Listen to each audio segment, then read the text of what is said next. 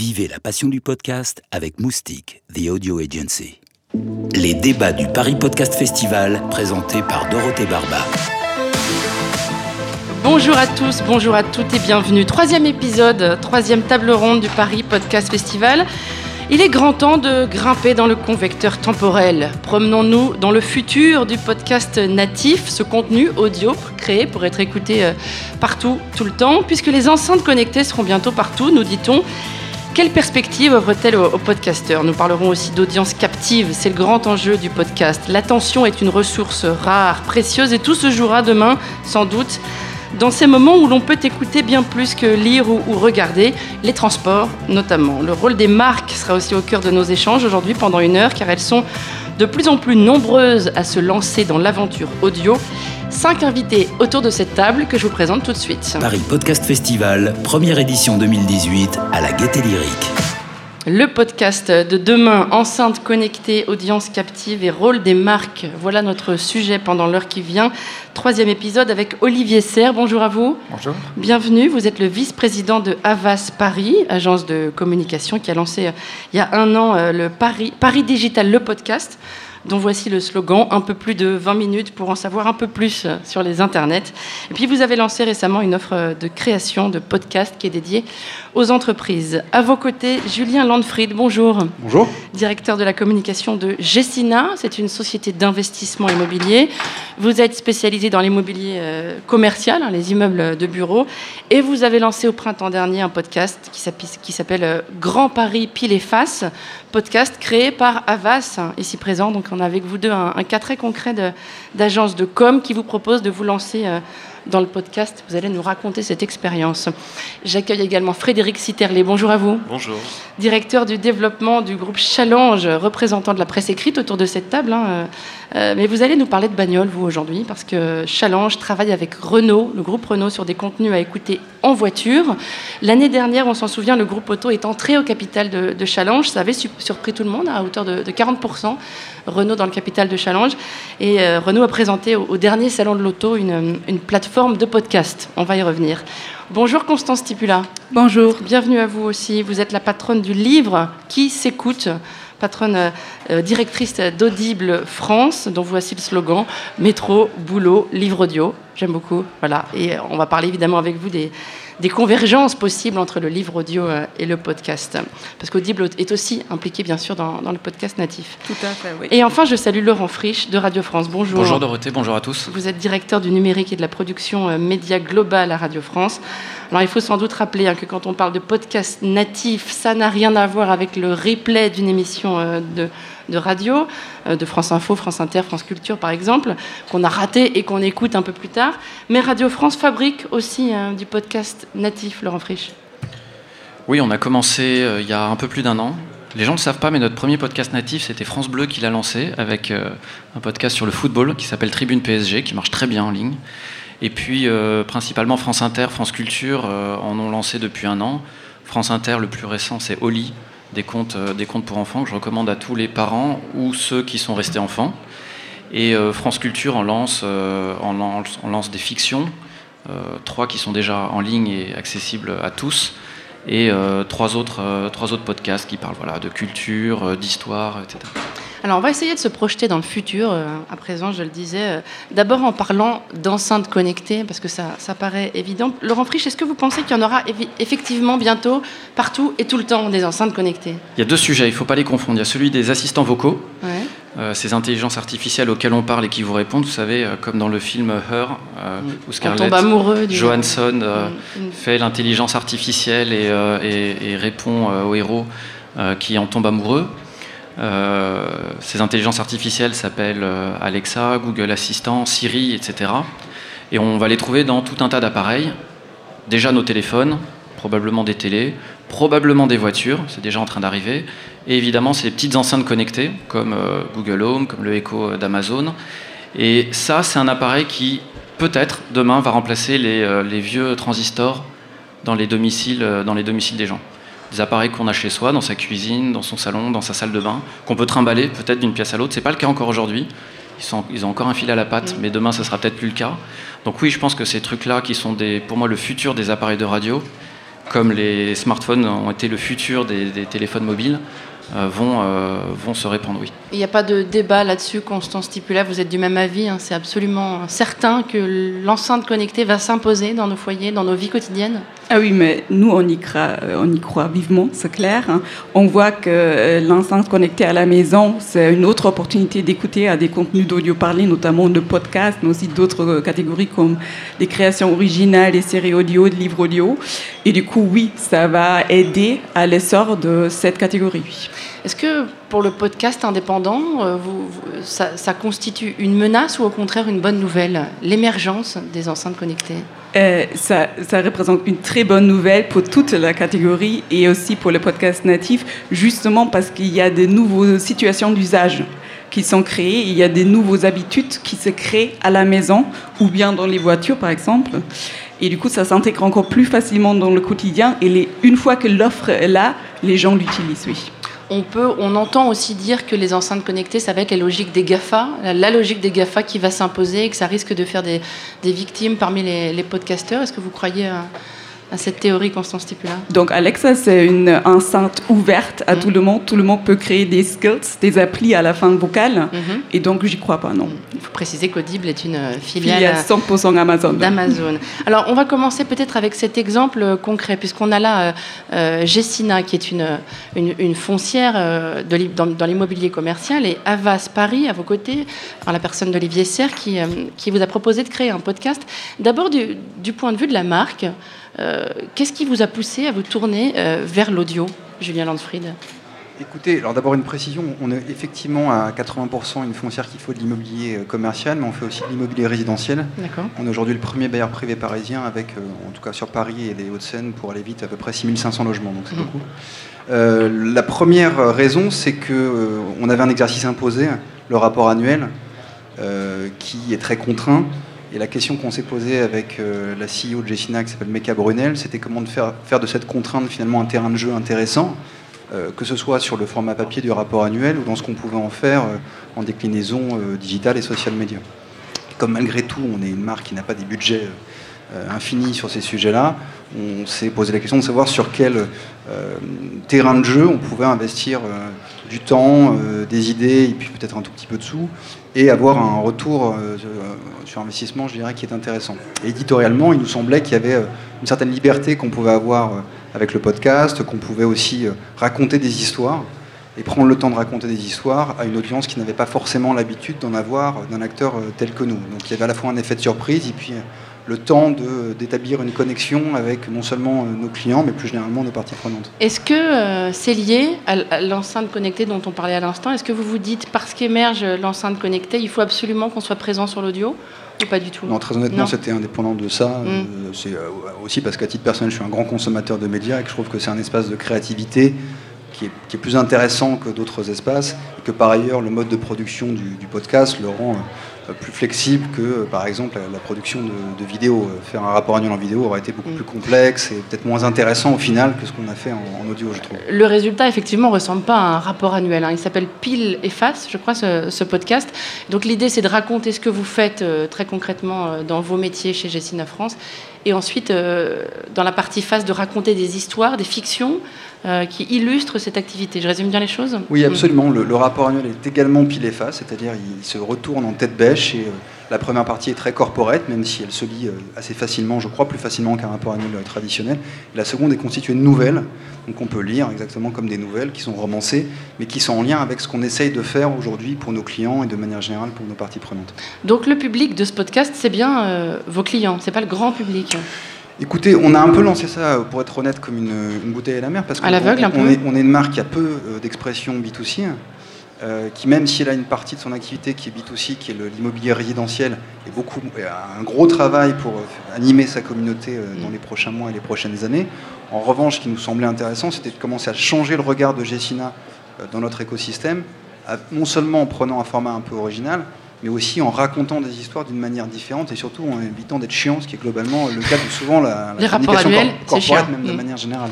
Alors que quand vous discutez avec un, ami ou quelqu'un qui vous raconte ce qu'il fait au quotidien dans son boulot, parfois mm. c'est passionnant, c'est beaucoup plus intéressant que quand vous lisez un contenu euh, officiel. Donc vous travaillez aussi votre image auprès de, ceux qui ne sont pas forcément encore vos, clients Absolument, mm. oui. Olivier Serre, donc vous êtes le vice-président d'Avas, c'est vous qui avez travaillé avec Jessina sur, sur ce podcast. Enfin, c'est Avas qui a produit ce podcast. Quel intérêt pour une marque, selon vous, de se lancer dans, dans l'audio, dans le podcast natif en l'occurrence, c'était un travail qui était très institutionnel, puisque, comme l'a dit Julien, on parlait d'un rapport annuel. Et toute notre logique, c'est de transformer les rapports annuels pour toucher un public de plus en plus large et tisser un lien riche et vivant avec les gens. C'est vrai qu'initialement, on parlait de matières plus comptables, financières, de la gouvernance. Et là, on va plutôt raconter ce que fait l'entreprise et son supplément d'âme. Et on voit bien que le lien se tisse assez naturellement entre cette notion de supplément d'âme qui va raconter la marque et la voix. Moi, ça fait longtemps avant les podcasts que je crois à la voix. Et à l'époque, je parlais aux clients plutôt de ce qu'on appelle les images sonores. Vous savez, les enchaînements d'images sur le digital avec une belle voix off. Et finalement, on était dans un entre-deux entre la vidéo et le podcast. Et puis finalement, on a basculé euh, sur les podcasts. C'est vrai que quand on a parlé avec Julien, ça remonte maintenant à plus d'un an, euh, cette idée-là. À l'époque, il y avait des signaux faibles sur, on sentait que les podcasts commençaient à devenir quelque chose d'intéressant, mais euh, ça n'avait pas du tout décollé et surtout pas dans le corporate. Donc on a eu une première application corporate qui a été intéressante. Après, on a travaillé d'autres sujets. On a euh, sorti la semaine dernière une collection de podcasts à l'occasion des journées particulières de LVMH qui ont lieu le week-end dernier. Et on a fait une collection euh, de podcasts qui s'appelait Confidence particulière. Et on voit bien que la notion de confidence vise à tisser ce lien riche et vivant avec les gens, à être dans la proximité. Ce sont des podcasts, pour le coup, qui sont un petit peu moins corporate parce qu'on va à l'intérieur de chacune des maisons avec un travail sur le son euh, au plus proche du, de cette passion créative qui anime chacune des maisons de LVMH. Et on a une collection d'une quinzaine de podcasts qui font à chacun plus de 10 minutes. Et qui, pour le coup, peuvent intéresser aussi bien les consommateurs que, les, collaborateurs et les clients euh, de la marque. Absolument, absolument. Et euh, là, euh, tout récemment, on a fait un teaser hier sur les médias sociaux, mais on va libérer dans les 2-3 jours qui viennent une collection de podcasts pour l'armée de l'air. Donc là, qui est une vraie grosse production avec un travail sur le son qui est très important, avec une bande son spécifique. Ça s'adresse à tout le monde, mais ça a aussi vocation à générer des vocations euh, justement et à attirer euh, des jeunes diplômés qui voudraient euh, travailler dans l'armée de l'air. Puisqu'on se projette aujourd'hui un petit peu dans le futur, Olivier Serre, est-ce que vous pensez qu'à l'avenir, je ne sais pas à quelle échéance d'ailleurs, mais toutes les marques auront un support sonore d'une manière ou d'une autre? En tout cas, moi, tous les euh, clients que je vois ont envie d'aller euh, travailler euh, des maquettes, des propos et des protos sur ces sujets. Je ne sais pas si tous iront finalement jusqu'au bout, mais tous sentent qu'il y a quelque chose d'intéressant. Pourquoi? Parce que la plupart des marques se disent comment on fait aujourd'hui pour être dans la personnalisation, la proximité et parler à chacun? Euh, c'est une manière de, créer de l'intime. Oui, c'est ça. Pendant longtemps, en fait, les marques avaient une communication qui était assez top-down, assez euh, massifiée. Et aujourd'hui, on essaye d'avoir une communication qui est plus en peer-to-peer, plus horizontale, plus dans la personnalisation, plus dans la proximité. Et le vecteur de la voix est un outil formidable. On en parlait dans, les deux premiers épisodes de, ce podcast, hein, du Paris Podcast Festival. Il y a aussi cette question du mélange des genres, de l'éventuelle de publicité masquée. Est-ce qu'il est qu'il vaut mieux être euh, franc du collier quand on est une marque et qu'on fait un podcast? On dit voilà, euh, euh, c'est le podcast de LVMH, c'est le podcast de Gessina, plutôt que d'essayer de de faire passer ça pour des histoires qu'on raconte Il faut, c'est nécessaire euh, de, que le contrat de lecture soit clair, enfin le contrat d'écoute, pour le coup, euh, soit clair. et euh, ce qui est important, c'est raconter des bonnes histoires et des belles histoires. Et en fait, la marque viendra en creux. On dit souvent qu'il faut être intéressant avant d'être intéressé. Et là, il faut être intéressant pour attirer les auditeurs dans notre sphère finalement d'influence, la sphère d'influence de la marque, et en creux, euh, finalement la marque en retirera des bénéfices uniquement si elle a su être généreuse, si elle a su travailler de belles histoires, si elle a su faire rentrer finalement euh, tout un chacun dans l'intimité et la beauté de ses métiers. Laurent Frisch de Radio France, je voulais réagir. Non? Non, non, ça me fait. J'écoute. C'est un univers différent du mien, donc j'écoute avec intérêt. Un, avenir dans lequel chaque marque a son podcast. Euh, propre. Est-ce que ça vous étonne Ce qui est remarquable, c'est qu'aujourd'hui, le podcast est en train et peut-être déjà devenu euh, un média euh, sur lequel plein d'acteurs, plein de petits éditeurs, plein d'indépendants, plein d'amateurs vont y créer euh, du contenu dont le, sens est porté par une démarche éditoriale. Donc c'est pour ça que j'écoute avec intérêt ce que vous me dites, puisque c'est une démarche différente. utiliser le, et ce qui illustre peut-être la maturité qui est en train d'acquérir le podcast comme média, comme support de communication, puisque des marques commencent à s'y intéresser, le considèrent sérieusement comme un vecteur de communication. Ça prouve bien que c'est un enjeu d'avenir, hein, puisque ça intéresse à ce point les marques, Constance Stipula. Mais ça nous intéresse à fond, oui. Donc mm. je peux juste souligner euh, tout ce que vous venez de dire. Je pense que l'intérêt de l'audio, c'est vraiment l'authenticité. C'est-à-dire, si une marque prend la parole dans un podcast, il faut être authentique. Il faut euh, s'assumer, il faut dire, il faut être honnête. Parce que, en fait, avec l'oreille, euh, on voit mieux qu'avec l'œil. C'est-à-dire, toute inhonnêteté s'entend. Et du coup, oui, je, je suis à 100% convaincu. C'est vrai à tous les coups, ça, Laurent Frisch Ce qu'il faut dire aussi, c'est que les, quasiment toutes les marques pratiquent la publicité en vidéo depuis des années, et avec la vidéo, il y a du son. Et avec le son, il y a des petites musiques, des petits jingles qu'on reconnaît.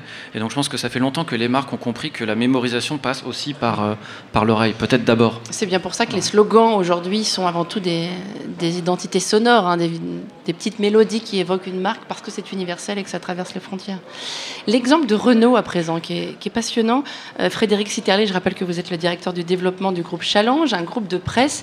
L'année dernière, euh, à la fin de l'année, on apprend que euh, le groupe Renault entre dans le capital du groupe Challenge. Il faut préciser que Challenge, c'est plusieurs magazines. Hein. Il y a Histoire, toute l'histoire. Peut-être, avant mm. de vous raconter euh, notre aventure commune avec Renault, qui, euh, lors de son entrée au capital du mm. groupe Challenge, a, pu surprendre. En réalité, je voudrais d'abord vous présenter le groupe Challenge, qui est mm. un groupe composé de cinq titres.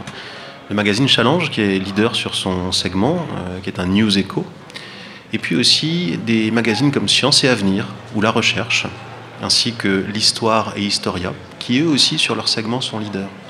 Ce sont des magazines qui sont tous basés sur la connaissance et le savoir. Et nous, notre travail et le travail de nos rédactions, c'est de développer de l'information sur le temps long, la valeur ajoutée, l'approfondissement, qui est un, format et une construction qui correspond assez bien aux règles et aux attentes que l'on retrouve dans l'univers des podcasts. Hein, prendre, prendre le temps d'écouter un podcast ou prendre le temps de, consommer une information sur, euh, sur un temps long. Euh, Sauf qu'on pense immédiatement à l'écrit. Tout ce que vous venez de citer, ce sont des magazines de presse écrite. Comment est-ce qu'on passe au son Alors, il y a trois mois encore, nos rédactions n'avaient jamais fait de podcast. Euh, certains de nos journalistes participaient à des émissions radio, mais c'était une rédaction très presse écrite. Et c'était finalement un avantage pour nous plus qu'un inconvénient puisqu'on se lance aujourd'hui dans une production de podcasts audio natifs qui correspondent à des formats d'écriture et à des règles euh, totalement innovantes et, nouvelles. Et en trois mois, euh, ces rédactions du groupe Challenge ont complètement appris à produire et à concevoir des contenus adaptés à ces environnements-là. On l'a fait en s'appuyant sur le savoir-faire de nos rédactions, et grâce aux investissements de nos actionnaires, on a pu aussi s'associer les services de sociétés qui font des podcasts natifs. Je peux vous citer les quatre sociétés avec lesquelles on a travaillé, puisque on est très fiers de notre collaboration. On a travaillé avec Binge Audio, avec Louis Média, avec Nouvelles Écoutes et avec Mathilde Giraud de Grande Contrôle, qui nous ont accompagnés dans la montée en puissance et la montée en connaissance de nos rédactions dans le domaine des podcasts. Ce qui fait qu'aujourd'hui, dans les pilotes, qu'on a présenté à l'occasion du Mondial de l'Auto, et je vous raconterai tout à l'heure l'histoire de ces pilotes. Dans ces pilotes, on retrouve à la fois l'ADN et la valeur ajoutée des rédactions du groupe Challenge et le savoir-faire euh, extrêmement abouti en termes de production de podcasts natifs. Ce qui est intéressant, c'est que l'ambition de Renault, j'en reviens à cette histoire, l'ambition de Renault au moment où elle entre au, capital de Challenge, c'est bien de créer du contenu sonore pour la voiture. Donc l'idée, c'est de se dire, euh, à l'avenir, peut-être qu'on conduira plus nos voitures, elles sont sans doute autonomes. Il faut euh, alimenter, d'ailleurs on peut écouter même si on conduit, hein, c'est pas pas incompatible. Il faut alimenter en, contenu spécifique euh, les voitures. C'est vraiment un marché important pour demain euh, dans l'automobile. La vision partagée entre Carlos Ghosn et Claude Perdriel, hmm. c'est vraiment de se dire le patron de Renault et celui de Challenge. Et le patron de Challenge, c'est vraiment de se dire que le, temps passé à, à se déplacer ne va pas diminuer, peut-être même va augmenter mais la façon de se déplacer va changer. Ce qui va différencier un déplacement d'un autre, c'est l'expérience à bord. Peut-être que demain même, on choisira nos voitures, celles qu'on achète, mais celles qu'on louera ou celles qu'on utilisera pour un trajet de 20 minutes, non pas en fonction de la taille des pneus ou de la puissance du moteur, mais probablement en fonction de l'expérience à bord et de, cette expérience, de la personnalisation de cette expérience. Donc ça implique que ce soit du contenu exclusif, et, puisqu'on choisira la voiture en fonction de ça. Et on imagine que euh, cette expérience, elle doit être la plus qualitative possible. Et nous, notre enjeu, notre positionnement sur ces segments valeur ajoutée, euh, approfondissement, se prête parfaitement bien à une consommation dans un univers que je n'appellerais pas captif. L'audience captive, mais plus, ça fait un peu servitude volontaire. Je mais plus un, cocon, une, sorte d'environnement privilégié dans lequel on peut à nouveau avoir le temps de consommer du contenu de qualité produit par des rédactions de journalistes sans être pollué par tout un environnement extérieur. Alors prenons un exemple. Je suis dans ma voiture euh, d'ici quelques années. Je me promène du côté euh, des châteaux de la Loire. Le podcast, euh, la plateforme de podcast de ma voiture va me proposer d'écouter quelque chose sur le château de Chambord, par exemple. Exactement. C'est géolocalisé, c'est adapté à, mon trajet? Nous avons présenté à l'occasion du Mondial de l'automobile avec Renault un dispositif qui s'appelle AEX, Augmented Experience, Editorial Experience, qui permet d'illustrer ce que sera l'expérience à bord avec euh, les podcasts du groupe Challenge, euh, agrémentés du, système, euh, du système Renault. L'idée, c'est d'amener le podcast un cran plus loin. Aujourd'hui, un podcast est, monolithique, on l'écoute du début à la fin, alors qu'en réalité, on a toujours envie de, discuter, d'interagir. Alors nous, notre système rend le podcast dynamique, navigable et conversationnel. L'image qu'on utilise souvent, c'est de pouvoir mettre le journaliste, d'asseoir le journaliste à côté de soi dans la voiture. Et puis, euh, quand le journaliste va voir qu'on passe à côté du Clos Lucé, par exemple, eh ben, il va commencer à nous parler, à nous raconter l'histoire de Léonard de Vinci. Et puis, de, Léonard de Vinci, on va pouvoir parler des, des crypto-monnaies, puisqu'en fait, les crypto-monnaies existent depuis très longtemps, depuis l'Antiquité. Euh, les monnaies parallèles qui sont devenues aujourd'hui les crypto-monnaies. Et puis, on va rebondir, et puis on va rebondir en conversant avec le système sur tout un tas de podcasts de l'histoire, de l'écho et, de la science. Ça implique qu'il faut un stock de contenu audio impressionnant pour que ça ait une valeur véritablement. Exactement, et un, un, stock de contenu très qualitatif, puisque le choix qu'on a fait, c'est que tous ces contenus seront produits par des journalistes et, et dits par des voix de journalistes. C'est le journaliste lui-même qui porte les contenus. Donc positionnement hyper qualitatif. Ça leur plaît à tous ça Parce que les journalistes de presse écrite parfois n'aiment pas tellement parler dans, un micro? Écoutez, ils adorent. Ah, ça va? Euh, C'est pour nous une opportunité d'imaginer de nouvelles formes d'expression. De, c'est pour nos journalistes aussi l'occasion d'explorer un nouveau métier euh, et finalement de, développer leurs compétences aussi. Et puis c'est pour nous, à travers Renault, euh, je reviens sur ce terme de captif, mais c'est vraiment pour nous l'occasion de développer de nouveaux canaux de distribution et d'adresser de nouvelles audiences. Le, groupe Challenge est, complètement en train de se réinventer en ce moment, à la fois par ses, par ses formes d'expression, donc le podcast, mais aussi par ses canaux de distribution. Euh, on parlait tout à l'heure de l'émergence des enceintes connectées. En réalité, ce qui se cache derrière, c'est l'émergence de la voix et, par conséquence de l'audio.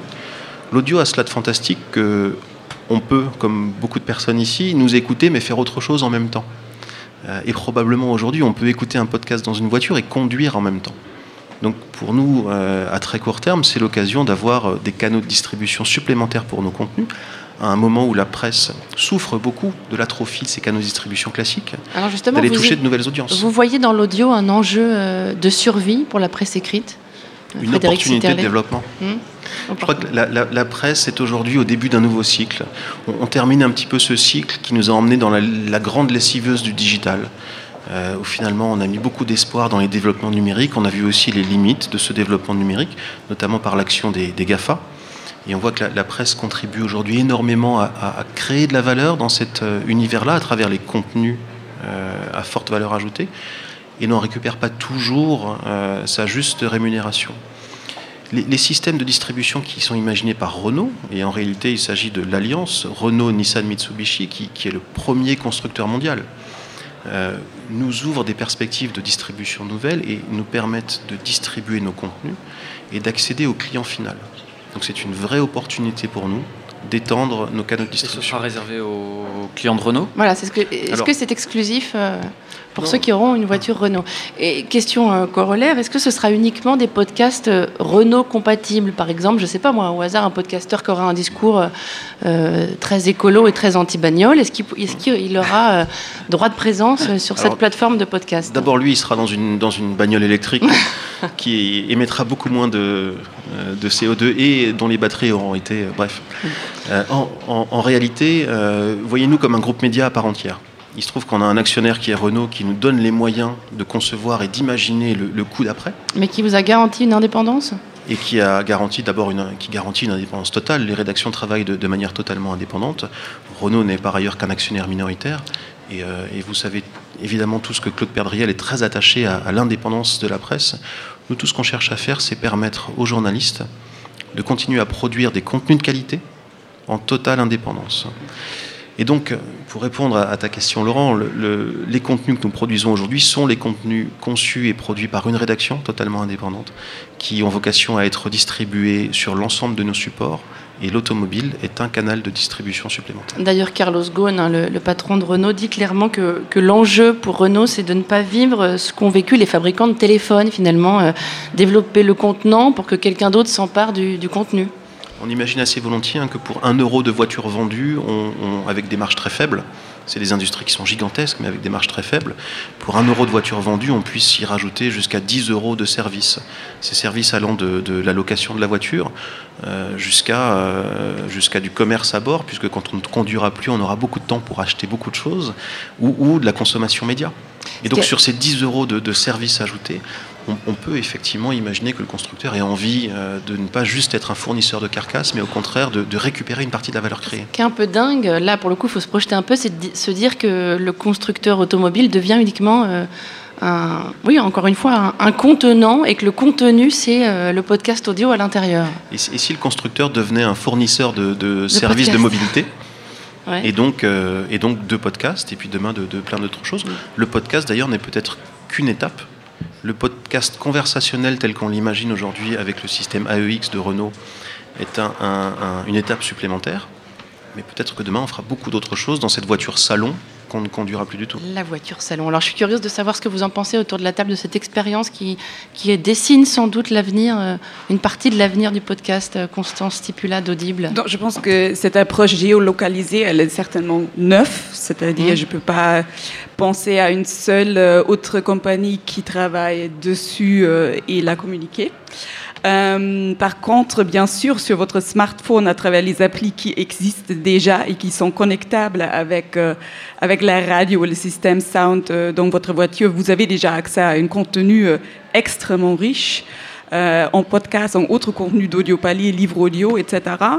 Et, du coup, en quelque sorte, c'est pas tout à fait l'avenir, c'est déjà le présent. Mmh. Donc en fait, et les gens utilisent ça. Donc nous, on sait, d'après les données qu'on a pour euh, notre service que les gens écoutent notamment sur leur temps de transport pendant la matinée et euh, le soir vers 5h, 6h quand ils rentrent. Et du coup, c'est une situation parmi d'autres qui est très pertinente, c'est vrai, mais ce n'est pas la seule situation. Il y a bien sûr beaucoup d'autres euh, situations qui sont très intéressantes, euh, les transports, aussi le coucher le soir, hein, qui est ah. beaucoup fréquenté. ensuite, quand vous faites la cuisine, quand vous prenez, quand vous faites votre petit running le dimanche, etc. Donc, c'est une la beauté de l'audio vient du fait qu'il s'intègre aujourd'hui à travers les applis, les smartphones, qui est en fait le contenant le plus pertinent jusqu'à maintenant, parfaitement dans votre quotidien. Est-ce qu'il reste des moments de la journée ou de la vie quotidienne qui restent à investir, où c'est encore compliqué de convaincre euh, le public qui, qu'il pourrait écouter euh, du podcast ou, du livre audio, Mais je pense que c'est une question d'offre et de demande, c'est-à-dire il nous faut travailler pour étoffer l'offre, c'est-à-dire nous on travaille notamment sur euh, l'étoffement du catalogue du livre audio francophone euh, et des productions originales, des séries audio francophones, etc. Et il y a les podcasteurs qui travaillent avec un grand effort sur l'étoffement de l'offre podcast natif. Oui. Alors quand on dit audible, on pense plutôt au livre audio, hein. effectivement, c'est c'est ainsi que votre marque est identifiée. Vous travaillez aussi pourtant sur le podcast euh, natif. Donc nous, nous-mêmes en France, nous programmons pas de podcast natif, mais nous les sponsorisons. Vous les soutenez, voilà. Voilà, mm. donc nous les considérons comme un vecteur de créativité et d'innovation pour développer de nouveaux formats de narration. Donc nous, on n'est pas du tout dans une perspective journalistique. On veut pas, en fait, on n'a pas d'intérêt à soutenir des podcasts qui font juste un écho des médias traditionnels, mais on cherche plutôt l'innovation une, euh, perspective subjective, une opinion, euh, un sujet qui parle avec toute son authenticité. C'est ça ce qui nous intéresse. Et du coup, euh, on a sponsorisé notamment le podcast, le programme que je considère toujours être la naissance du podcast natif en France, Transfert, lancé par, par Slate et développé par Charlotte Pulowski. Et du coup, D'aucuns vous répondront que Arte Radio, c'était déjà du podcast. Mais peu importe. Oui, d'autres diront qu'il y avait déjà plein d'amateurs qui fabriquaient des podcasts depuis 10-15 euh, ans. Oui, mais je pense que. qui était le premier. Je, oui. par contre, l'intérêt des médias, notamment des journalistes, est né à ces moments-là. Et du coup, il nous faut ce support euh, médiatique, il nous faut des festivals comme celui-ci, il nous faut des articles qui transportent la beauté de cette catégorie. Et puis, je pense qu'on a un grand avenir avant nous. On est clairement au début de l'ère du son. L'enjeu pour vous, c'est de décloisonner le livre audio et le podcast, qu'on écoute un, chapitre d'un roman et qu'on enchaîne ensuite sur un podcast, euh, euh, je ne sais pas, d'histoire. Mais pour, pour, nous, le podcast, en fait, c'est pas une catégorie de contenu, c'est une technologie donc, euh, vous le livre audio est un podcast en quelque sorte, oui. Euh, je pense que ce qui qualifie le podcast euh, aujourd'hui, c'est d'abord un contenu qui est disponible en audio et sur demande, au lieu que sur une structure linéaire comme la radio. Et deuxièmement, que c'est gratuit. Et c'est déjà tout. sinon, dans cette définition, il y a toute la liberté de création de contenu très très divers hein, et euh, le choix, si c'est gratuit ou non, se fait par le créateur à la fin. Mm. Donc vous ne mettez pas les offres payantes dans la catégorie podcast Je pense à Boxon, par exemple. Euh, non, pas. Donc avec Boxon, euh, on n'a pas fait ça. C'est-à-dire parce que pour nous, le terme podcast, ça transporte la, la gratuité. D'accord. Et du coup, on, on, reste sur cette définition, qui est, je pense, acceptée par l'âge public. Et du coup, on ne va pas changer cette définition. Par contre, les créations originales, qui ne sont pas basées sur les textes, mais qui ont été conçues pour l'audio, euh, il y a beaucoup de formats qui sont payants. À quoi ressemble euh, le, public type euh, du podcast natif aujourd'hui en 2018, puisqu'on on imagine hein, euh, qu'il va s'élargir dans les mois, dans les années à venir? Est-ce que vous le connaissez aujourd'hui, le, portrait robot de celui qui écoute hein, du podcast? C'est un portrait assez varié. donc on a lancé l'année dernière une étude avec Opinionway qu'on va répéter avec un autre partenaire début de l'année prochaine en comparant justement les auditeurs des podcasts et d'autres contenus d'audio parlé payants. Et ce qu'on voit pour le podcast, que c'est une cible plutôt jeune, entre 20 et 40 ans, CSP+, très éduqué et très urbain, et plutôt masculin. Ce qui est intéressant parce que pour euh, les catégories payantes, euh, les séries audio, les livres audio, c'est plutôt féminin. Ah. Et c'est déjà toute la différence. A-t-on une explication à cela euh, moi, pas trop, non. Olivier Serre de Havas Paris, non moi, Moi, n'ai pas d'explication particulière sur le fait que les femmes seraient prêtes à payer et les hommes non. C'est quand même assez euh, curieux. Comme... En, en, revanche, nous, ce qu'on observe, c'est qu'en effet, ça s'adresse plutôt à des CSP+, ça clairement, et qu'il y a même des études qui nous montrent qu'aujourd'hui, le podcast est en train de prendre le relais de la publicité et que euh, voilà, les migrations se font assez euh, naturellement et qu'on peut, grâce au podcast, véhiculer un certain nombre d'informations qui prennent le relais de la publicité qui était un petit peu limitée, qui était trop téléphonée, qui était onéreuse. Aujourd'hui, c'est vrai que le podcast a euh, pas mal de vertus parce qu'il y a une démarche volontaire de l'auditeur plutôt que de recevoir un message publicitaire et d'être finalement pollué euh, tout au long de la journée par des messages que la personne ne veut pas. Donc cette démarche volontaire, elle est vraiment euh, importante. Et du coup, ça rejoint ce que je disais tout à l'heure. Cette démarche volontaire ne se fera que si derrière l'histoire euh, est belle et l'expérience est unique quelque part. Il y a un autre élément qui est important aussi, on parle beaucoup de RSE aujourd'hui, de dimension environnementale, c'est qu'on a eu jusqu'à présent, en termes de communication, énormément de flux vidéo sur Internet. Et aujourd'hui, d'avoir des flux audio, bah, finalement, en termes d'émissions de CO2, c'est beaucoup moins prononcé, puisque ça fait moins travailler les clouds, il y a moins de data. Donc il y a aussi cette euh, dimension-là euh, qui commence à être mesurée par l'ADEME. Le son est plus écolo que la vidéo. Le, mm. son est plus écolo que la vidéo. Quel, regard, quel regard, avez-vous sur cette expérience, euh, cette union entre Renault et, et Challenge, Olivier Serre? Ah bah, moi, je la trouve euh, très positive euh, et euh, je rejoins ce qui a été dit sur. En fait, c'est évidemment aujourd'hui en situation de mobilité qu'il y a la consommation des podcasts et que la voiture est un des éléments de la mobilité au quotidien. il y a aussi les transports. C'est vrai que nous, on a la même, la même analyse c'est transport, cuisine, chambre à coucher. On est sur cette trilogie-là. Il faut vraiment les inventer, les autres moments dans la journée.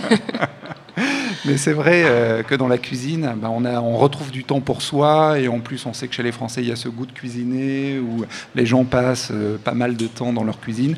pas mal de temps, trop de temps dans les transports, là c'est un temps subi, et euh, également euh, la chambre à coucher, mais ça c'est une vieille histoire, on se rappelle de, des nuits magnétiques de France Culture, les gens écoutaient ça dans le noir, euh, la nuit, à 3h du matin, voilà, mm. exactement. Et, on entend même, j'ai entendu hier soir dans un dîner, quelqu'un qui a arrêté son abonnement Netflix pour passer sur des podcasts et écouter podcasts dans sa chambre. Donc Ça, ça fait plaisir à tout le monde autour de la table, j'imagine. Je ne sais pas si ça fait plaisir. Mais on est tous un peu fatigués de l'écran aussi, hein. c'est une alternative, c'est une vraie alternative. D'autant que c'est très mauvais pour le sommeil, hein, un écran, puisqu'on parlait de l'usage dans la chambre à coucher. Écouter euh, un podcast, ça n'empêche pas de dormir, alors que les lumières bleues euh, de la vidéo sont, très, sont très mauvaises. On peut s'endormir avec un podcast dans les oreilles. J'ai cru lire une étude d'Ipsos il y a déjà 2-3 ans qui disait que les possesseurs de smartphones dormaient à au moins 50% d'entre eux avec leur smartphone à portée de main. Et en faisant quoi avant de s'endormir? J'en sais rien peut-être euh, mettre à jour leur statut Facebook, jouer à un jeu. Checker leurs euh, notifications sur Twitter. Oui, ou Tinder. Euh, et, et peut-être écouter un podcast avec un casque sur les oreilles ou une petite enceinte Bluetooth, en tout cas, c'est ce qu'on veut croire. Quel regard vous avez, vous, sur ces audiences captives? Alors, on n'est pas d'accord sur le terme, mais voilà, cette audience captive, c'est le moment où on peut faire que écouter parce qu'on est en train de faire autre chose. Est-ce que Radio France travaille, réfléchit? À ces moments-là de l'usage du son, Laurent Frisch bah, On ne réfléchit pas en fonction du moment où les gens sont prisonniers de leur environnement sonore et de ce qu'on peut leur, leur, fournir. Non, on raisonne en fonction de l'offre qu'on veut créer et des, projets éditoriaux qui sont les nôtres.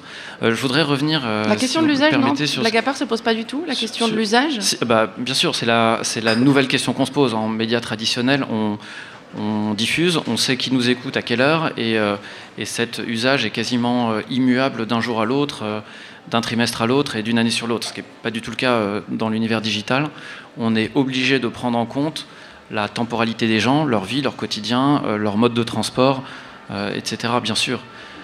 ça ne veut pas dire qu'on va produire en fonction de ça. Quand on va produire, on va penser à l'usage, certes, mais, ce n'est pas le moteur, c'est pas ce qui déclenche notre, notre envie, notre volonté de, de fabriquer quelque chose. Je vous ai coupé sur autre chose.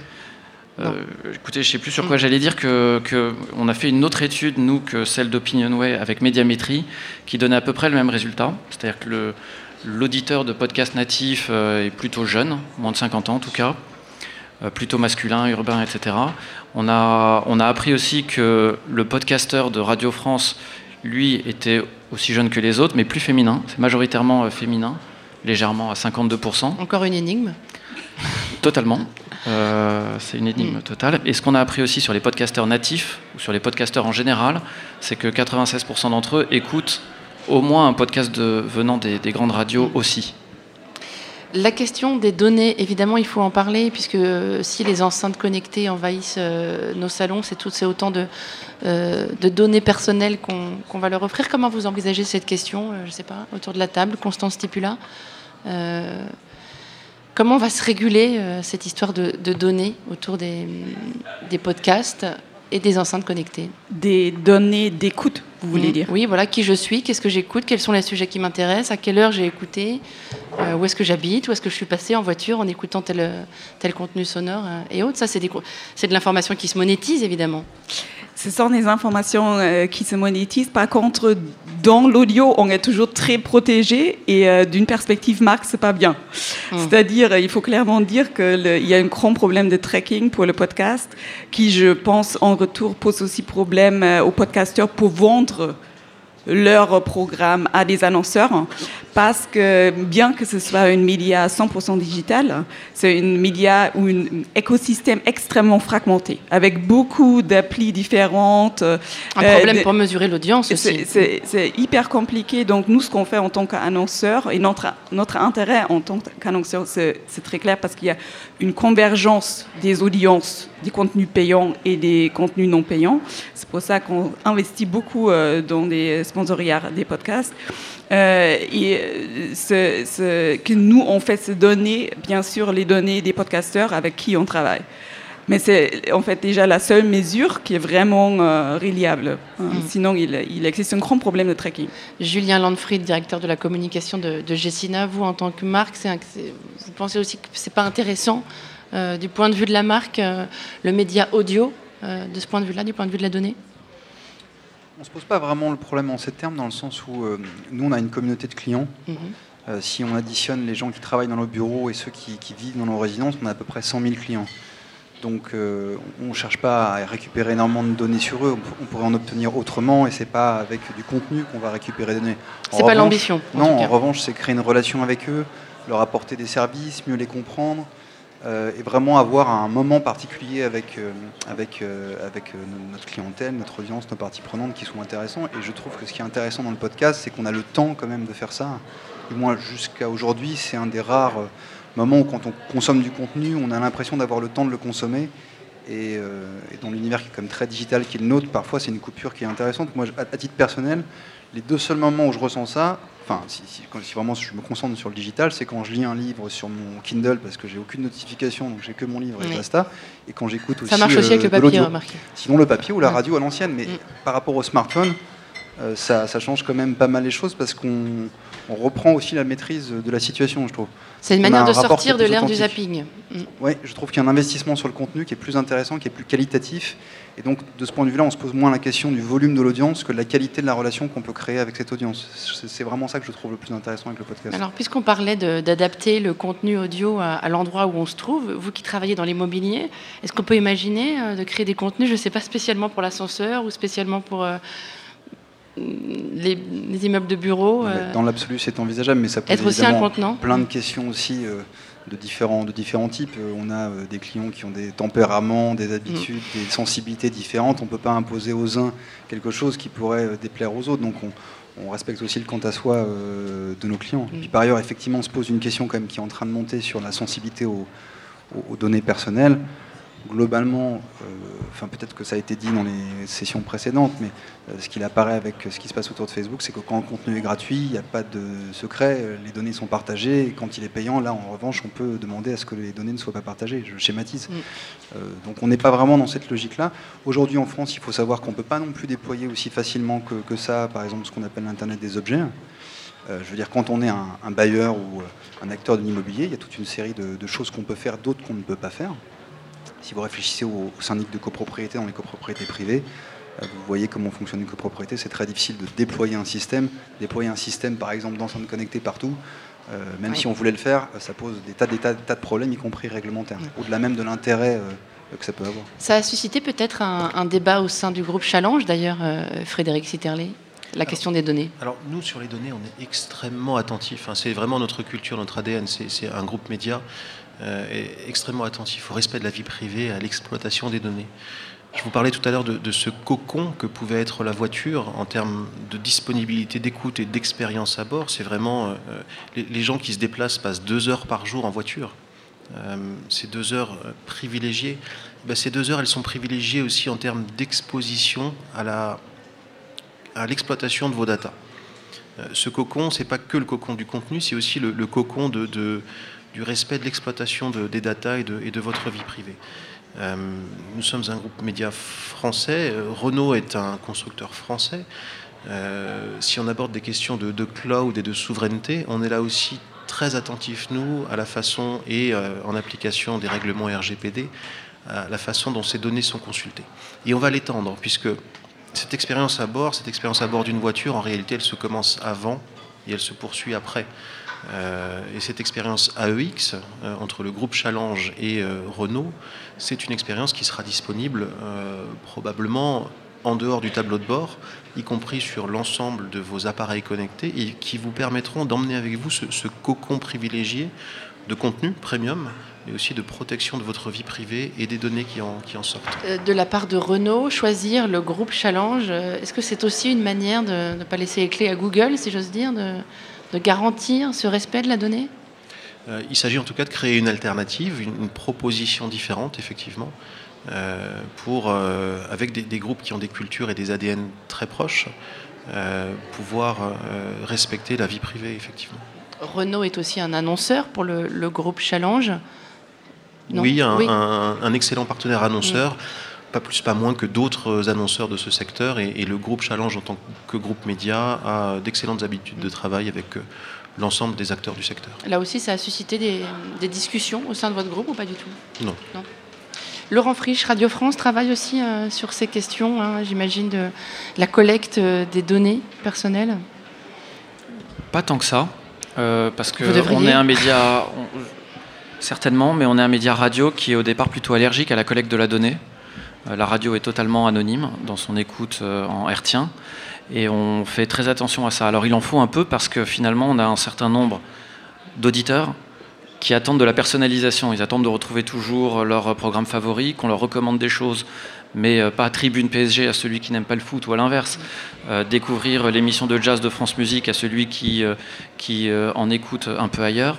Donc on commence à s'y intéresser. On a un projet de monter une plateforme de radio personnalisée dès l'année prochaine euh, on ne va pas faire du, big data, on va faire des choses très raisonnables pour euh, augmenter l'expérience utilisateur. Euh, de la part de, Radio France, quand je parle des données, je pense surtout aux enceintes connectées. Comment, comment ça va fonctionner, la consommation de, radio en replay ou en podcast natif avec les enceintes connectées demain il y a quand même un truc qui nous exaspère, ah. nous qui n'aimons pas tant que ça la donnée, mais un peu quand même c'est que euh, des acteurs agrègent de la donnée sur nos contenus, ah. sur nos auditeurs, et qu'on n'en ait rien. Donc quand on, euh, quand on accepte de, distribuer nos contenus sur une plateforme, euh, de la radio en direct, de la radio à la demande, on a besoin en contrepartie d'avoir quand même quelques éléments rétrocédés, si j'ose dire, par la plateforme qui, qui va les exploiter. Qu'elle s'appelle, qu'elle s'appelle Amazon, Apple, Google, ou que ce soit des petits acteurs du web. On a entendu Toutac, euh, juste avant, il y a d'autres startups qui sont en train de se lancer. TuneIn Radio pour, euh, ou Radioline pour, euh, pour l'écoute de la radio en direct et un peu de podcast. Donc on, leur demande d'avoir de la donnée. ce qui est compliqué avec les assistants vocaux aujourd'hui tels qu'ils ont été lancés, c'est qu'ils en, ils en produisent pour le, pour le constructeur, pour le fabricant, pour le GAFA donc, mais très peu pour les éditeurs. Donc ils sont aujourd'hui assez avares euh, de données. Qu'est-ce que vous voulez comme info, vous sur... On veut savoir combien de gens nous écoutent. On veut savoir combien ils écoutent. On veut savoir combien de temps ils écoutent. On veut savoir ce qu'ils écoutent. On ne veut pas savoir qui ils sont. On ne veut pas savoir quel est leur âge, quel est leur salaire. Euh, on ne veut pas toujours savoir quel est leur, euh, le lieu d'où ils écoutent. On veut des choses assez raisonnables et assez rudimentaires, mais qui nous permettent juste de savoir si notre offre est au rendez-vous des usages, si elle a trouvé son public ou pas. Et pour l'instant, on n'est pas parti pour avoir ces infos en l'état actuel des négociations. Si, si, si, si, mm. si, Enfin, on va en avoir, mais pour l'instant, les technologies sont probablement pas encore assez matures mm. pour nous en fournir. On en a même quelques-unes déjà. C'est beaucoup d'efforts pour les collecter. Je peux vous dire ainsi qu'aujourd'hui, on a déjà sur les trois grandes plateformes lancées en France, que sont euh, Alexa, Siri euh, et, Google Assistant, on a euh, à peu près un million, d'écoutes par mois de la radio, de la radio en live ou de la radio à la demande. Sur, les, assistants vocaux. Je vous ouvrir grand les yeux, c'est déjà pas mal. Ouais. c'est déjà bien. Julien Landfried. Vous pouvez d'ailleurs nous, nous, donner un comparatif par rapport euh, au nombre d'écoutes que vous avez sur les autres plateformes, juste pour avoir un, ratio? Et la répartition entre chaque. Euh, je, vous, donne mes tableaux statistiques en détail, oui, parce que nous, on est très ouverts justement sur les données statistiques. On, on, est généreux. Alors, pour vous donner quelques points de repère, chaque mois, approximativement, c'est un ordre de grandeur, euh, il y a 60 millions d'écoutes en live de la radio, c'est-à-dire 2 millions par jour. Il y a 60 millions euh, d'écoutes de podcasts par jour, par mois, pardon, ce qui veut dire à peu près 2 millions par jour, l'équivalent. Euh, et il y a 1 million par mois d'écoutes sur les assistants vocaux qui se répartissent à moitié-moitié entre de l'écoute à la demande et du live. 1 million par mois sur les assistants vocaux aujourd'hui en France. Oui, alors qu'ils viennent de se lancer. ça, ça, a été très vite. Et l'usage principal à la demande sur les assistants vocaux pour nous, c'est de l'actu. C'est quand on demande à Alexa, donne-moi les infos. D'accord, donc c'est du journal radio, par, exemple Par exemple. Ça vous surprend pas, Constance Stipula, cette explosion euh, de l'usage Non, pas du tout. Euh, je pense que ça, ça, en fait, euh, ça, croît, ça croît depuis quelques années déjà. Donc je pense que vous êtes sur un taux de croissance de 20% euh, par an, quelque chose comme ça, non? Sur, Pas sur les assistants vocaux comme Non, ils sont pas sur les assistants vocaux, je veux dire en général sur les téléchargements et les écoutes. Oui, même plus que ça. Ouais, et du coup, on sait aussi, d'après les chiffres Radio France, mais aussi d'après d'autres chiffres, que 80% environ des téléchargements sont vraiment écoutés parce qu'il y a une différence entre ah. ces deux chiffres. Euh, et puis, euh, ce qu'on sait euh, aussi, c'est que exactement ce chiffre manque pour le podcast natif. Donc, ce, ce que j'ai expliqué tout à l'heure, hein, qu'on veut au moins connaître le reach Aujourd'hui, c'est pas faisable parce que justement personne n'agrège, n'accumule ces données-là. On est sur une estimation que peut-être 10% du podcast téléchargé en France revient au podcast natif, mais c'est on n'en sait rien. On n'en sait rien en fait. Il est là le grand drame hein, du, podcast pour l'instant, c'est euh, les chiffres, quoi, la mesure, avoir des, une, image claire et chiffrée euh, du phénomène aujourd'hui, c'est compliqué, Frédéric Sitterley. Alors c'est vrai que pour monétiser, comme on dit, hein, il, mm. faut, il faut mesurer et euh, de préférence avoir des, mesures certifiées. Comme à la télévision, pour prendre un exemple comme à la télévision, comme, qui parle à tout le monde. Comme sur Internet, comme mm. sur le web, comme sur... La seconde de pub à la télé coûte tant parce qu'il y a tant de personnes devant la télé, tout, simplement. Le fait de ne pas mesurer aujourd'hui peut aussi ouvrir d'autres opportunités et nous amener à avoir des perspectives différentes parce que ce qui va compter, c'est ce que vous disiez tout à l'heure, c'est la qualité d'écoute, c'est l'engagement de l'utilisateur, la volonté de... Euh, et quelque part, on est moins dans une mesure de la performance, on est moins sur une rémunération au clic Mais l'annonceur, vous pensez que ça lui suffit, ça, la qualité d'écoute? L'annonceur va chercher euh, un contexte, d'abord, va chercher à associer sa marque à un contenu de qualité, euh, et puis ensuite, évidemment, va chercher une audience. Mais je crois qu'on a l'occasion aussi de revenir un petit peu à l'essence de ce que sont nos métiers de journalistes, qui est de créer des contenus et des contextes d'écoute de ces contenus de, de, qualité. Et puis ensuite, on va, on va valoriser la quantité de cette audience. Peut-on penser que, que la mesure de l'audience va s'améliorer dans les années à venir? Constance J'en suis sûre, parce que si euh, un modèle économique pour les podcasts natifs, ça va être la publicité. Euh, ah, vous êtes catégorique? Non, pas du tout, pas du tout. Non, il y a plusieurs, il y a plusieurs possibilités. Donc, vous êtes euh, donc Havas et Jessina, vous êtes clairement sur une approche content marketing, donc un contenu qui est programmé pour une marque, une marque qui prend la parole. Ensuite, il y a la formule publicité. Mhm. Et là, il y a même deux sous-formules. Une formule euh, où le podcasteur va annoncer en fait euh, euh, les messages publicitaires. Une autre formule où il y a une, une sorte de module radiophonique où en fait une voix off va expliquer ce que la marque. Je pense que la beauté du podcast natif, c'est en fait les gens écoutent sur des montes, c'est-à-dire ils écoutent avec attention. Et du coup, c'est ça la grande différence par rapport aux médias classiques qui très souvent servent en tant que son d'ambiance, qui passe un peu à côté. Les gens mettent euh, euh, des donc on fait, la radio, voilà, ou baissent le son quand la pause pub commence. Donc ça se fait pas sur le podcast natif, et c'est pour ça nous en tant que marque, on va même dans les niches. C'est-à-dire, on veut bien sûr voir qu'il y a une audience derrière un podcast, mais cette audience peut être très particulière, donc on peut même travailler sur des contenus très edgy. Notre intérêt en tant que marque, c'est de discuter, d'atteindre de, cette audience-là parce qu'elle va écouter. Et du coup, c'est un tout autre enjeu qualitatif. J'ai du mal à imaginer quand même que, que les marques euh, se préoccupent peu de, de l'audience. Laurent Frisch, en termes de. Il se préoccupe plus de la qualité que, de l'audience et de l'audience ensuite. Que du nombre de, personnes qui écoutent. Moi, je, pense qu'il est indispensable que la mesure euh, se développe pour le podcast, pour développer l'univers, l'écosystème mm. euh, de, ce média. Aujourd'hui, l'étude que je citais tout à l'heure de Médiamétrie nous a appris qu'il y a à peu près chaque mois 4 millions de personnes en France qui écoutent des podcasts. C'est pas beaucoup. C'est pas beaucoup comparé à la radio, à la télé, au web, à la vidéo sur le web ou à tout ce que vous pouvez imaginer d'autre. Donc, par contre, euh, comme euh, Constance l'a évoqué, ça progresse vite. Et à la vitesse où ça progresse, les, euh, instituts de mesure vont s'interroger sérieusement sur la possibilité de mettre en place une mesure marché de référence du podcast. Médiamétrie s'y intéresse, la CPM s'y intéresse, d'autres vont s'y intéresser. Olivier Serre vous pensez aussi que ça va s'améliorer en la matière? Ah bah, C'est nécessaire de toute façon. Mais il faut distinguer euh, dans les euh, podcasts deux éléments. Il y a le podcast journalistique qui à un moment doit avoir une mesure de sa performance pour pouvoir attirer des annonceurs autour, à côté, dedans. Et puis il y a le podcast de brand content qui en soi est déjà l'expression euh, d'une publicité ou d'une marque. Et là, le sujet il est différent. Il est moins dans comment on va attirer des annonceurs, puisque c'est déjà un annonceur mhm. qui s'exprime, que comment on va amplifier euh, la diffusion, la viralité, euh, l'écoute de ce podcast à travers des stratégies euh, de pay, de, social intelligente, de buzz, etc. Donc on a, on a deux approches qui sont très différentes. Et c'est vrai qu'aujourd'hui, on a pas mal de marques qui se lancent dans les podcasts sans pour autant nous interroger sur des sujets de KPIs. Elles se disent, bon, moi je vais essayer de chercher la qualité, et la qualité, il y a toujours de la place pour la qualité. Et après, on verra si ça prend de l'ampleur.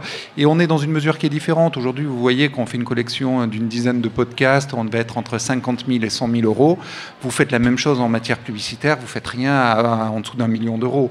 Donc oui, on, avec un million d'euros, on a envie d'avoir une mesure de la performance à 50 et 100 000 euros on peut se laisser guider par la qualité et moins par euh, la performance. Julien Landfried, voilà, c'est aussi parce que ce média coûte moins cher que c'est moins grave de ne pas savoir euh, à, qui on s'adresse. Oui, et puis j'ai envie de vous dire, euh, moi ce qui m'intéresse en tant que directeur de communication, c'est aussi beaucoup les retours qualitatifs mhm. que j'ai pu avoir avec le podcast. Alors que parfois sur d'autres formats, on va avoir peut-être des choses qui sont plus quantitatives, mais qui n'ont pas forcément la même texture, autant de valeur. Euh, si, le, produit est bien ciblé auprès d'une audience qui est qualifiée, qui est intéressante et qu'on a une vraie relation avec, ça a beaucoup plus de valeur qu'une audience qui pourrait être beaucoup plus grande, mais avec laquelle on ne tisse pas vraiment un lien. Donc moi, je pose vraiment le problème euh, en, ces termes. Et puis on peut continuer, ce que je trouve intéressant dans le podcast, c'est qu'on peut continuer, on se posait la question dès le début, on fait une saison 1, est-ce qu'on fera une saison 2 la saison 2, elle peut être l'an prochain, comme dans 3 ans, comme exactement comme quand on fait une série. Il y a une certaine flexibilité, une certaine souplesse. On a créé un moment, un peu comme un roman d'ailleurs, ou un livre, on a lu le tome 1, peut-être que dans 10 ans, on fera le tome 2. Et on trouvera des auditeurs qui, seront, qui seront en lien avec ça. C'est intéressant, je trouve qu'il y a une certaine souplesse. On compare parfois cette émergence du podcast qu'on est en train de vivre euh, aujourd'hui à, l'essor des radios libres euh, dans les années 80.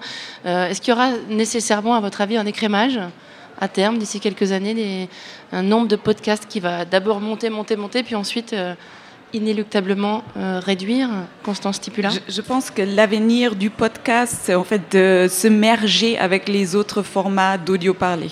En fait, je, pense, je pense, c'est une vision possible. Ce serait que dans dix ans d'ici, on ne parle plus du podcast dans sa définition euh, d'aujourd'hui, mais qu'on va du coup euh, chercher accès à un contenu d'audio parlé sur une certaine situation et il va être soit gratuit, soit payant, et tout va dépendre de la qualité et de la relevance euh, qu'il transporte. On arrive au terme de, cet épisode. J'ai envie de vous demander à, chacun d'entre vous assez rapidement de, nous conseiller un, podcast ou un épisode de podcast. Est-ce que c'est possible cet exercice? Euh, Laurent Frisch, Alors, on a le droit de prêcher pour sa paroisse, il n'y a aucun problème. Conseillez-moi un épisode, un truc à écouter chez moi ce soir. Ah, ça dépend avec qui. Mais ce que je peux dire, c'est qu'il y, a deux séries de podcasts qui cartonnent euh, quand je suis dans ma voiture euh, avec ma femme et, mes enfants. C'est Entre de Louis Média, d'une part, et d'autre part, là je vais prêcher pour ma paroisse. Il est interdit de donner les mêmes après, hein, je préviens les autres. Mais objectivement, c'est ce qui est écouté, c'est celui que je citais tout à l'heure, Oli, des histoires produites par France Inter pour, pour les enfants petit et grand, et ça marche aussi avec les adultes. Gros coup de cœur pour l'histoire de Guillaume Meurice hein, sur euh, Oli. Il y en a des nouvelles qui sont sorties hier et qui sont aussi extraordinaires. Je vous les recommande. Brisac notamment. Constance Stipula, même question. Moi, je vais recommander Chiffon. C'est un podcast de mode euh, monté par Valérie Tripp. Et ce qui m'a beaucoup impressionné, c'est qu'en fait, on peut parler mode. On pense que c'est une euh, support euh, à 100% visuel, mais c'est pas du tout. On peut parler mode sans image. voilà, exactement. Et elle fait ça avec Ron Grandezza. Et, et, je recommande surtout la saison 3 parce qu'elle est montée de manière très professionnelle et donc une qualité d'écoute exceptionnelle. La saison 3 de Chiffon, donc. Merci beaucoup. Frédéric Sitterley, même et moi, j'écouterai ce soir Oli, évidemment. Euh, et je voudrais vous recommander, moi, mon coup de cœur maison, que vous retrouverez sur podcast.challenge.fr. C'est le podcast de Léa Lejeune, qui s'appelle Ambitieuse, mhm. euh, et dont le pilote a été euh, tourné avec Isolis Cost, et qui est une vraie réussite. Et qui parle de quoi, en quelques mots? Et qui parle de l'ambition des femmes dans, dans, le domaine des affaires. Peut-être de, plafond, de plafond de verre, alors, j'imagine. Pas du tout. Pas du tout? Au contraire. Ah, j'ai hâte d'écouter ça. Euh, même question pour vous. Euh, pardon, j'ai perdu votre nom. Qu'est-ce qui m'arrive Julien Landfried, excusez-moi. même question. Je je suis plus du tout sûr du nom du podcast que ah. j'ai écouté cet été euh, en vacances. C'est un, podcast qui a été produit par Lob sur des affaires criminelles avec des avocats qui s'expriment. J'ai un doute sur le nom. Mais c'est vraiment très intéressant. C'est sur des grandes affaires criminelles avec des, avocats de la défense ou des parties civiles qui, partagent leur expérience et c'est particulièrement riche. On va retrouver ça et on le mettra bien sûr dans les commentaires de, ce, de cet épisode de podcast. Olivier Serre, un conseil Je serai le troisième à dire Oli parce que ça fonctionne bien ah. sur mes filles. Et... Alors du coup, j'ai peut-être le droit d'en rajouter un. Ah non, non, attendez. la, parole, est, la parole est à, à ah, Paris. Et puis le deuxième, euh, je vous conseille voilà, les podcasts qui sont sortis le week-end dernier, les confidences particulières de LVMH. Vous allez découvrir des belles maisons et l'envers des maisons. Un tout dernier dernier du coup, Laurent Frisch. Ouais, pour ceux qui mettent un casque sur les oreilles en écoutant les podcasts, écoutez l'appel des abysses de France Culture. C'est en son spatialisé. C'est une série qui est, euh, je trouve, bluffante, décoiffante. On reste coaché à ça et on écoute tout à la suite. Et moi aussi, j'ai le droit de jouer. Je vous conseille Miko's the Night d'Elodie Font, un podcast euh, signé Arte Radio. Rien que pour le titre, quoi. Miko's the Night. Euh, comme une mycose. Merci beaucoup à tous d'avoir participé à cette table ronde. Merci au public qui est venu nombreux à la Gaîté Lyrique à Paris. Je vous recommande également les deux premiers épisodes de cette série. Pourquoi et comment lancer son podcast natif, ça c'était le premier. Et puis le deuxième sur la monétisation et le financement des podcasts. Encore merci et très belle fin de journée à vous. Merci. Merci, merci. Paris Podcast Festival, première édition 2018 à la Gaîté Lyrique.